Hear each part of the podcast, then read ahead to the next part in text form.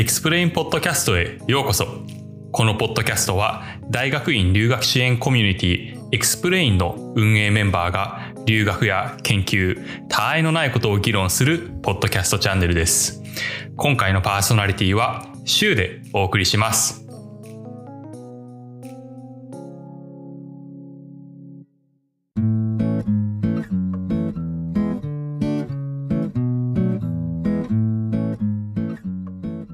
というわけで今回は秋のティーブレイクということでパーソナリティのシュウとあとまあ同じくパーソナリティをやってるももかさんあやこさんでいろいろ近況について話そうかなと思うんですけど今収録日が10月の29日の日曜日ってことで週末ハロウィン盛り上がってるんじゃないかなって思うんですけどどうですか？近所の飾り付けとか周りの子供たちとか、確かに。飾り付けすごいですね。やっぱアメリカは気合が入ってるなっていうところが多くて、うんなんか私の家の前のところに多分、なんか2、3メートルあるんじゃないかぐらいの大きな骸骨の飾りがあっそれ大て、きいね。で、なんか目から赤い光が出てるんですよ。怖い怖い怖い怖い。結構怖い。で、なんか昨日見たらそれが、なんか1体だったのが、うん大きいの1体で、小さいの3体に増えてて、うわ かなり入るのが怖いです。ね。ー増殖してるやん怖いね。怖いね。うんどうですか、あやこさん？うちの周りは、そうですね。まあ大学寮の周辺はあんまりないんですけど、まあなんか市内の方に多分行くと、なんかすごい大きい雲のオブジェとか、あのスパイダーの方の雲のオブジェとうか、んまあそれこそその骸骨とか、あとなんかかぼちゃを掘って顔描いたオブジェみたいなのが、はいそう道に並んでたりとか、そういうオーナメントは結構見ますね。あれ僕かぼちゃ衝撃なんですけどバカみたいに安いんですねあれ。なんかそう、なんかこのシーズンになると、そのスーパーの入り口とかに、なんかすっごい大きな段ボールの中にめちゃめちゃパンプキンいっぱい入ってるやつが売り出されたりして、なんかしかも何がショックってあれ食べないじゃないですか そうあのかぼちゃあそう確かにね。鑑賞用。そうなんか食べないから品種改良しなくて安くなんか大きくすることだけが目的関数だから。安いのかなって思いとかうん、あんまり美味しくないのかもしれないですね。うん食べてみるとね。確かに。硬そう。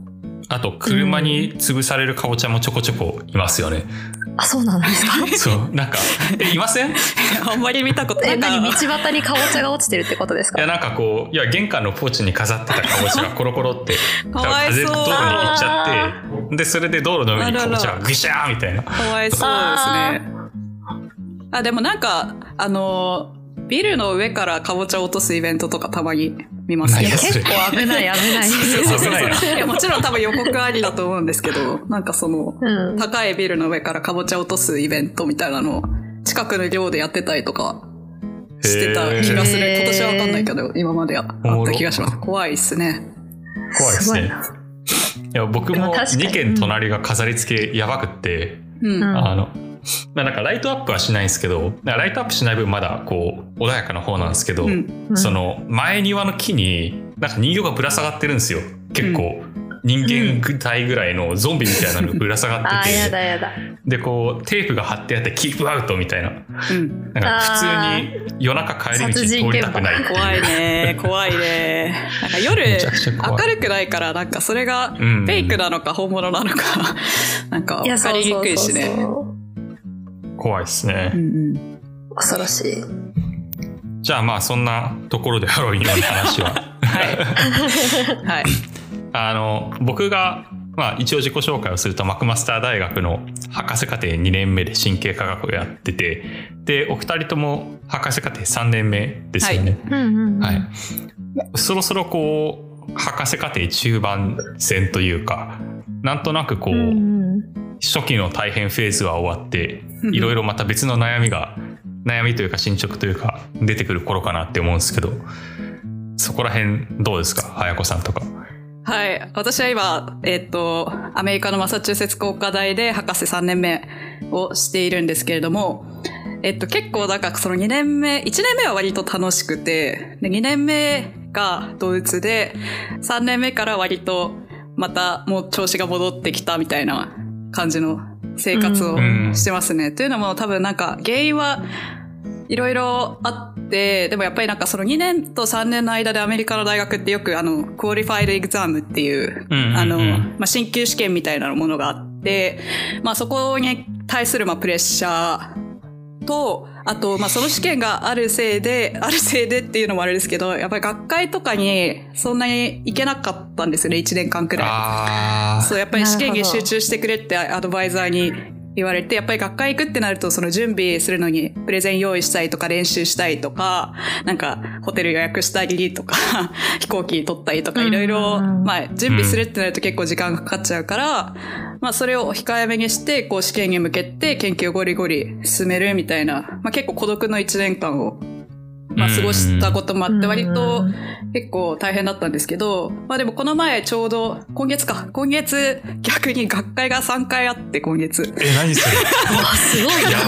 ば。逆に、体力的に辛そう。なんかもう詰まりすぎて、そう今まで行けなかった分の学会の、あの、エネルギーが全部この1ヶ月に集約されてて、あの、久々にその国際学会とかでフランスに行ってきたんですけど、すごい楽しくて、なんかこう一年間自分がこう孤独に向き合ったことを、こう外の人に発信して、で、フィードバック、新しい人からフィードバックをもらうみたいな、そのプロセスがもう懐かしすぎて、なんかあ すごく楽しかったですね。あの、ーえー、いいっすね。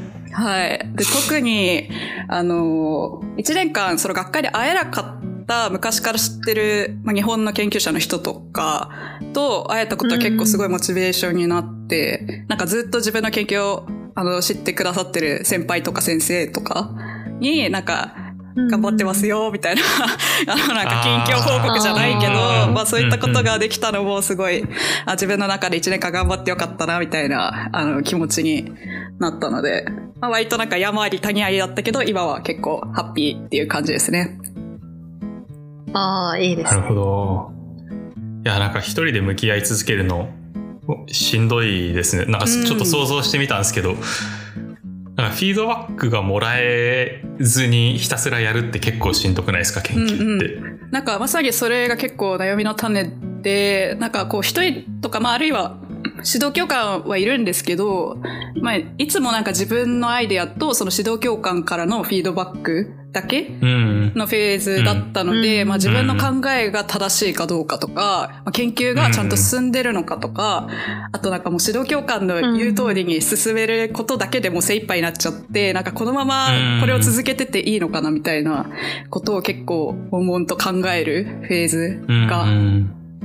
ありましたね。なんか自分とかそう指導教官のアイデアを客観的に評価できないうん期間みたいなのが一番苦しくて、なんかそれで、その中でも自分自身を信じなきゃいけないみたいなうん。ところがうん、進めなきゃいけないみたいなところがすごい大変だったかな。なんか研究って対外的にプレゼンして広めのコンテキストに置かないとうん。自分でも凄さは見失うみたいなところあるじゃないですか。なんならなんかその時間が一番褒めてもらえて楽しいみたいな。そうそうそうそう。もちろん厳しいコメント飛んでくることもたまにありますけど。もうそうなんですけど なんかその厳しいコメントすらもなんかちゃんとこう真面目に向き合ってくれてて嬉しいみたいなうんうんうん。なんか内部だけで完結するのはしんどそうですねそれはそうですね。やっぱ孤独、孤独の中で進めなきゃいけないけど、でも孤独だけではやっていけないっていうところが、やっぱその辺のバランスはまだ難しいなと思いまうす。んいや僕も結構孤独の中で進めた最初の1年でうん。博士課程1年目の総括が、あのうちの先生がまあスタイルとしては割とこう大御所放置型なんですよね。うん。あの、なんかそのミッドキャリアゴリゴリハンズオン型とか、そのシニアキャリアうん並走型とかいると思うんですけど、いろんなタイプがね。あ、私最初のあれですね。うちは大御所放置型で、まあうん放置型っつっても月1ぐらいはミーティングするんですけど、おでも月一うん。月1なんですよ。大体。少ない頻度かもしれないですね。少ないですね。で、うんなんか、どうやって実装するかはもう、お前できるだろうから、もう好きにやっていいよみたいな。で、ここまでできたよって言うと、ああ、ええやんっつって、そのビッグピクチャーの話はすごいするんですけど、細かい爪の話とかは、別にそんな特に興味もないし、うん。なんかそこをそんな話すリソースも割かない。まあ多分意図的に割かないで自分で試行錯誤させるっていう方針もあると思うんですけど、うん。で、テーマも自分から決めるところからスタートだったんですよね、博士課程1年目がー。う。ん。なんとなくこの論文面白そうだからこのラインで行こうぜっていうのが論文1本だけあってうん。あとはテーマ考えてよろしくみたいなへ感え。じで自由ですでね。めっちゃ自由なんですよ。まあその分すごい鍛えられてよかったなとは思うんですけど、うんうん。まあ最初の博士課程4ヶ月がもうほとんどサーベイしかしてないんですよ。うんうんだから授業とひたすらサーベイして、で、これやっても新規性ないし、これも文句ないし、なんか、これも全体像ちっちゃいし、みたいなのをずっと悶々と考えながら、カナダの国家の冬に突入し、しんどいなしんどいな。で、それがしんどくっうて、ん。で、その後実験を、まあ、あの、心理学、神経科学なんで実験を自分でそのプロトコル考えて、で、それを実際のその、まあ、学部生とかの被験者にやらせて、で、パイロット実験をして何回か繰り返すみたいなフェーズがあるんですけど、それが4ヶ月で、で、残りの4ヶ月がその実験を実際にやるみたいなフェーズで、うん。で、それがちょうど終わってそこら辺のデータをようやくプレゼンするところまで来て。なんか、研究室内でも、結局お前何やってんだっけ感が、その、最初のパイロットデータが出るまでの8ヶ月ぐらいずっとあったんですよ。なるほど。なんか、他の研人の研究にコメントをすることでしか存在感が出ないみたいな。うん。ラミーティングで最初はそうじゃないですか。私も1そう年、一年目、2年目くらいは結構そうですよ。うん。なんかそれが結構しんどくて、僕。うんうん。で最ようやくそれが終わって学会にも行けるようになってっていうので、なんかちょっと軌道に乗ってきてハッピー感がすごいあります、研究は。確かに結果が出始めると割とちょっと、ちょっと一安心っていうか、あ、なんかやってきたことがちゃんと形になったみたいな安心感は、私もでもそれ得たのは1年、1年以上経ってからだったと思います。うんそう、なんか怖いのがこれでも割と順調な方ってとこなんですよね。うんうんうんうんあが結構、あれで。そう。で、夏に学会行ってきたんですよ。イエーイで、秋にも学会があったんですけど、昨日、うんうんうん夏に、しかも学会が東京であったんですよ。おー、日本じゃん。そう、国際学会がう、ん。なんかまあ日本初の国際学会なんですよね、そもそもそれが。はいはいーはいはい。うんで、それが東京に凱旋で戻ってきて、素晴らしい。うんで、僕が博士課程ちょうど1年目終えたところで、その成果を東京に持ってって、うん日本時代の指導教官とかに プレゼンして、こう、うんなんかちょっと成長した自分を見せるみたいな、エモいっすね。めちゃエモでしたね。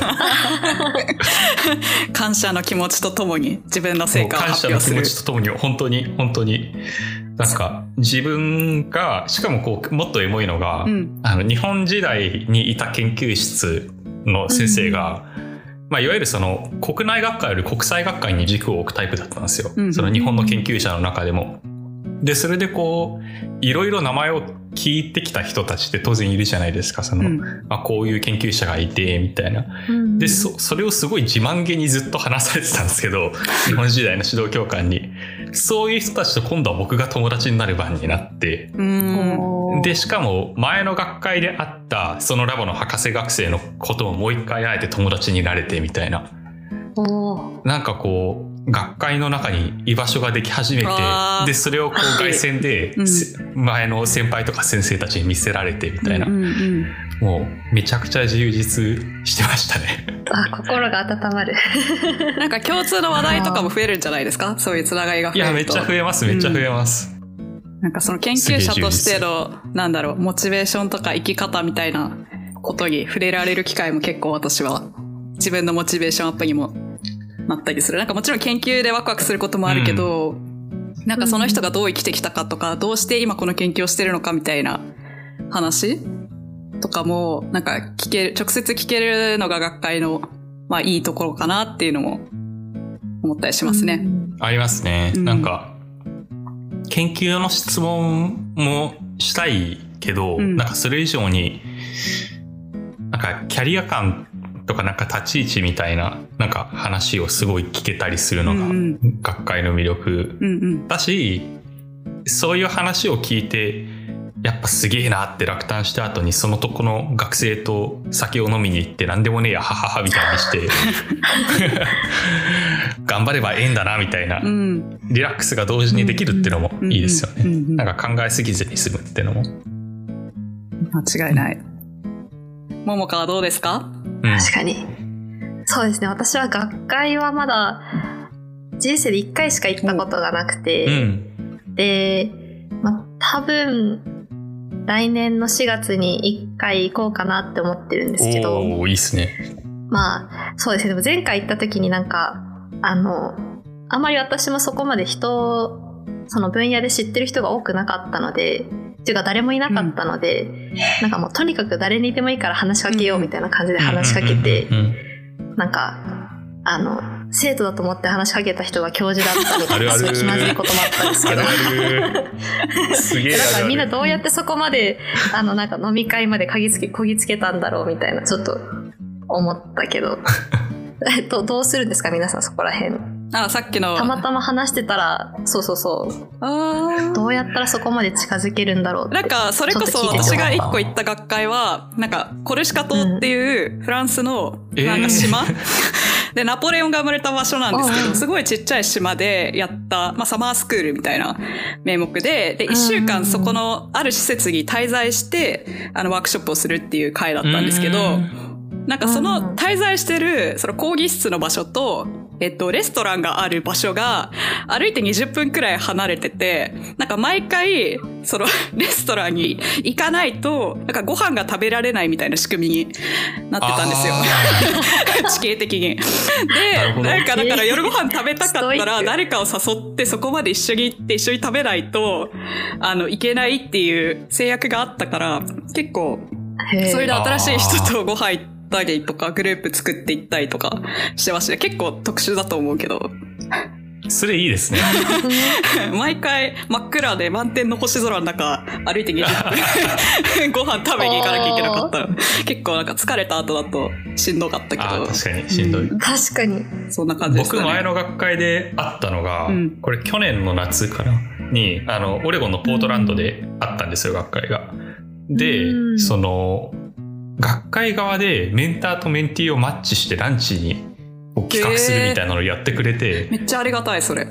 そうでこうメンター側がまずはこう俺1日のランチ分ぐらいなら行ってあげてもいいよみたいなうんのをこうサインアップして、うんうんでそれがのリストがずらーって並んだところから今度は僕ら側が3人ぐらいリストアップするんですよ。うん。へえ。でそそこからマッチングされてこう結構話したかったそれも結構いい年のおっちゃんの先生なんですけどうん。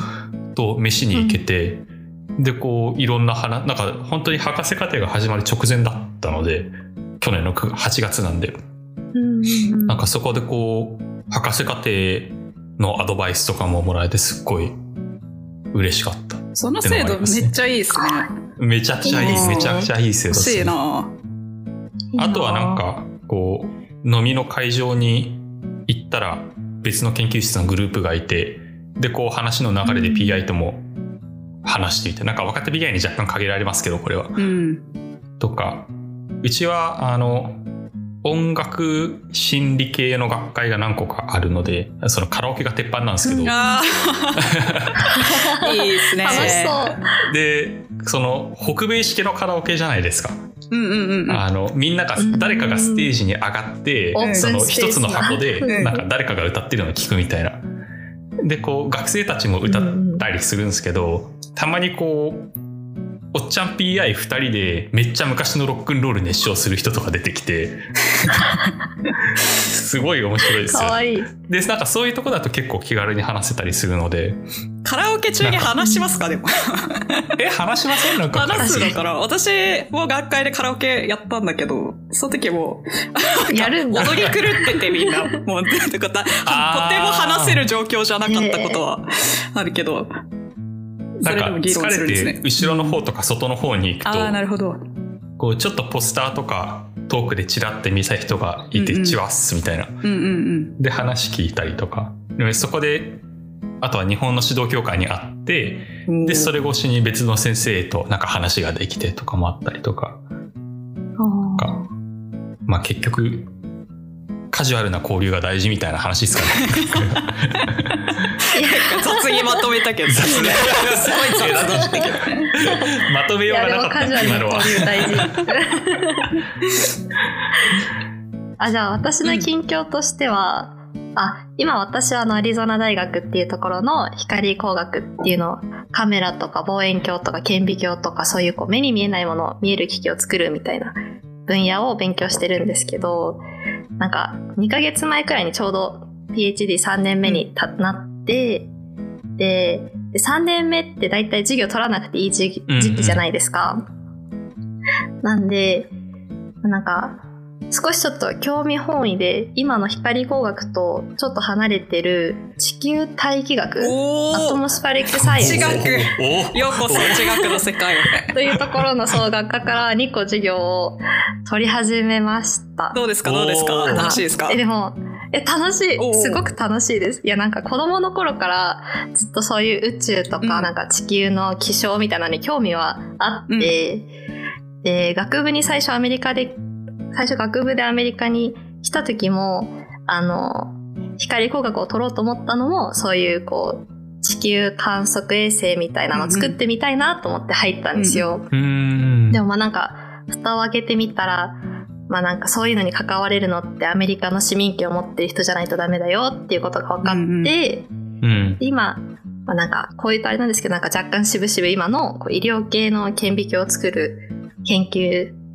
をし始めたんですねう。。うんん。で、まあなんか今の研究もすごい楽しいんですけど、でそれにあの、これからもしかしたら自分史上初めてのファーストオーサーの論文を書き始めるかもみたいなな。とこまで来て、楽しみなんか、そう、そう、充実もしてるんですけど、なんかやっぱりそういう、もともと興味があったものを、ま、学びたいみたいなのがあって、ちょっと、そうですね、研究は難しくても、授業は少なくとも取ってみようかなって思って、取り始めて、めっちゃいい。そう、でも、そう、なんか、楽しいなって思うのが、なんかその、今多分いる研究室が医療系だからっていうのもあって、うんうん私がこう宇宙の話題とか出しても、あんまりこう、みんなよくわかってくれない。うんなんかア、アストロノミーとアトモスファリックサイエンスとエアロスペースエンジニアリングの違いも分かってくれないみたいな。だいだいぶ違いますよ。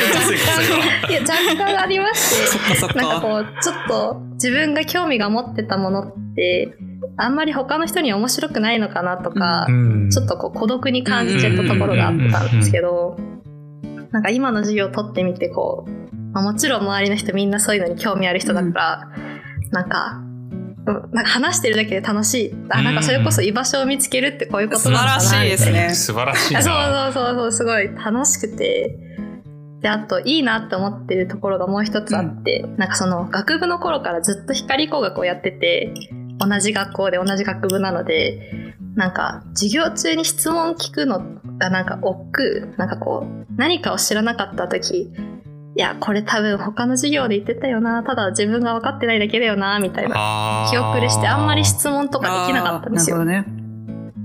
なんですけど、今の授業ってなんか、自分全然違う分野から来てるっていうの他の人も分かってるから、なんか、なんか、ただ興味があるところに質問しやすい。っめっちゃいいじゃないですか。ていう点で、いやなんか、あ、学ぶのってこんな楽しかったっけ？みたいな感じの気分です、最近。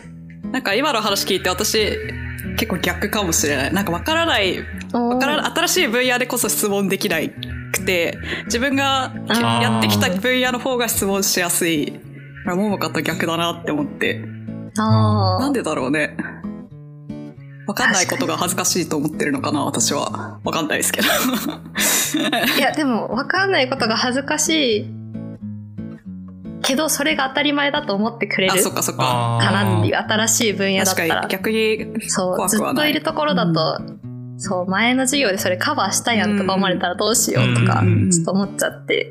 そうそうそう。なんか、その純粋な好奇心で動けるのめちゃくちゃうん。いいですね。うんなんか、ああいいやもう完全になんだろう。あのちょうどこの前去年ぐらいあの宇宙飛行士の諏訪はさん、いはいはい。うん。日本人宇宙飛行士の。うんそうそうそうそうそう選ばれたじゃないですか、でちょっとそれで感化された。めちゃめちゃ感動して。そうそうそう。なんかロールモデルが爆誕しました。なんか、あ、これは撮りたいと思って。素晴らしい。い。いい影響だ。撮り始めて。いいなそう、最近楽しいです。へえ。あの、カットでもいいんですけど、いや、授業の内容ちょっと気になるんだけど、どういうことをやっている？あ、え、でもね、まあ、やっぱりまだあの、なんだろう。こう、グラジュエットスチューデントの1年目の授業だから、多分、基礎的なもので、例えば？なんだっけな。あの、どうやって雲ができるのかとか。なんか大気のあれ層構造みたいなな温度があ、こそううやって変化そうそうそうしますよとそうそうそうか。そうそうそうそうそうそうそうとか、あと、もう一つの方はリモートセンシングの方にフォーカスしてるやつ。で、まあどちらかっていうと、あなんか、あの、ソイルモイスチャーをこう観測するにはこういう機器がいいんだよとか。あの、雨の場合こうだよみたいな、まあどちらか実用的な感じの。そうそうそう。画像解析とかもするんやつですか？あ、やってるやってるやってる。私もそういう授業取りたい。な。リモートセンシング。いやそう、リモートセンシングはまだちょっと光光学とつながるところがあるから、ううん、ん。面白くて。でもなんか、なんだろう、自分が知ってて当たり前だろうと思ってたところと、そうじゃないところが全然違って、うん。なんか例えば私の場合、光光学で、なんか、こう、緑の波長は何ですかって言われたらなんかもうさっと答えられる。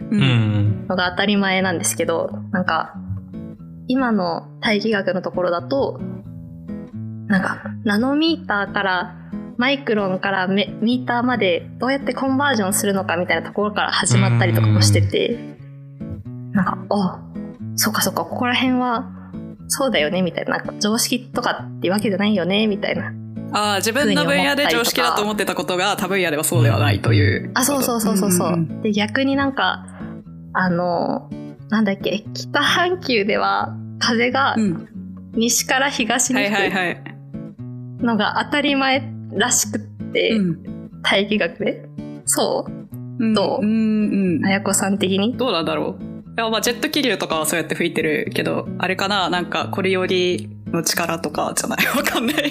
わかんないけど。カットね、ここ。なんかみんなこう んう、。なんか、シンス、なんか風は西から東へ吹くから、みたいな、なんか当たり前構造の文章で出てきて、あ、これはそっか、もう、シンスなんだ、みたいな。みんな知ってることなんだ、みたいな。なるほど、なるほど。そういう驚きとかもちょっとあったりとかして。そうね。外の分野の常識が自分の分野の常識じゃないもんね、逆も。そうそうそう。しっかりう。ん。確かに。そういうのも含めて面な白いな。んかそういうのに頑張って追いつくのって結構、研究のステージが進んでいくと、割と新鮮な体験で楽しいですよね。か僕もこうう、うん。普段割と、なんだろうな、 computational なほどではない neuroscience をやってて、若干割と認知っぽい neuroscience なので、なんかそこでこう、 computational な教授のとこに行って、あ、こういう立造詞に基づくとこうだよね、みたいなので、いきなりリスポンス求められると、まずそのなんとか立造詞って何みたいな。単語がわかんねえけど、すげえ面白そう、みたいな。で、こう、普通の立動詞とこう違うから脳のあれを記録するのにこういいんだ。ああ、面白い。わかんないけど面白いみたいな。うん、なんかその、わかんないながらに面白いみたいな体験を。でも結構怖いじゃないですか、そういう体験するのって。なんかしに行くのって。うん。なんかそういう体験を忘れずにしていきたいなと、うん今の話を聞いてすごい思いました。うんうんうんいや、そう、ちょうど3年目でなんか、毎日ラボに行ってっていう繰り返しが増えてたから、そういうなんか新しいの入って、なんか、うん、いい感じにオンオフが切り替えられるようになった気がいいっします。すね。なんかすごい充実してる様子が伝わってくる。あ、もう楽しい。いいことだ。みんな充実しててよかった。よかったよかった。よかった。いや、皆さんいろいろ乗り越えて。素晴らし素晴らしい。い。うん。じゃあ今回はこんなところにしますか。はい。はい。です今後。頑張りましょう。頑張りましょう。はい。はいで。は、 XPLANE ではスラックのコミュニティを運営しています。詳細は XPLANE のウェブサイトへお越しください。概要欄の URL か XPLANE 留学で検索すると出てきます。そして、リアクション、感想、リクエスト、こんな企画をやってほしいなどはお便りフォームでお待ちしております。詳細はポッドキャストの概要欄に載っていますのでご確認ください。それでは次のエピソードでお耳にかかりましょう。パーソナリティはシュウでした。ありがとうございました。あありがとうございました。ありがとうございます。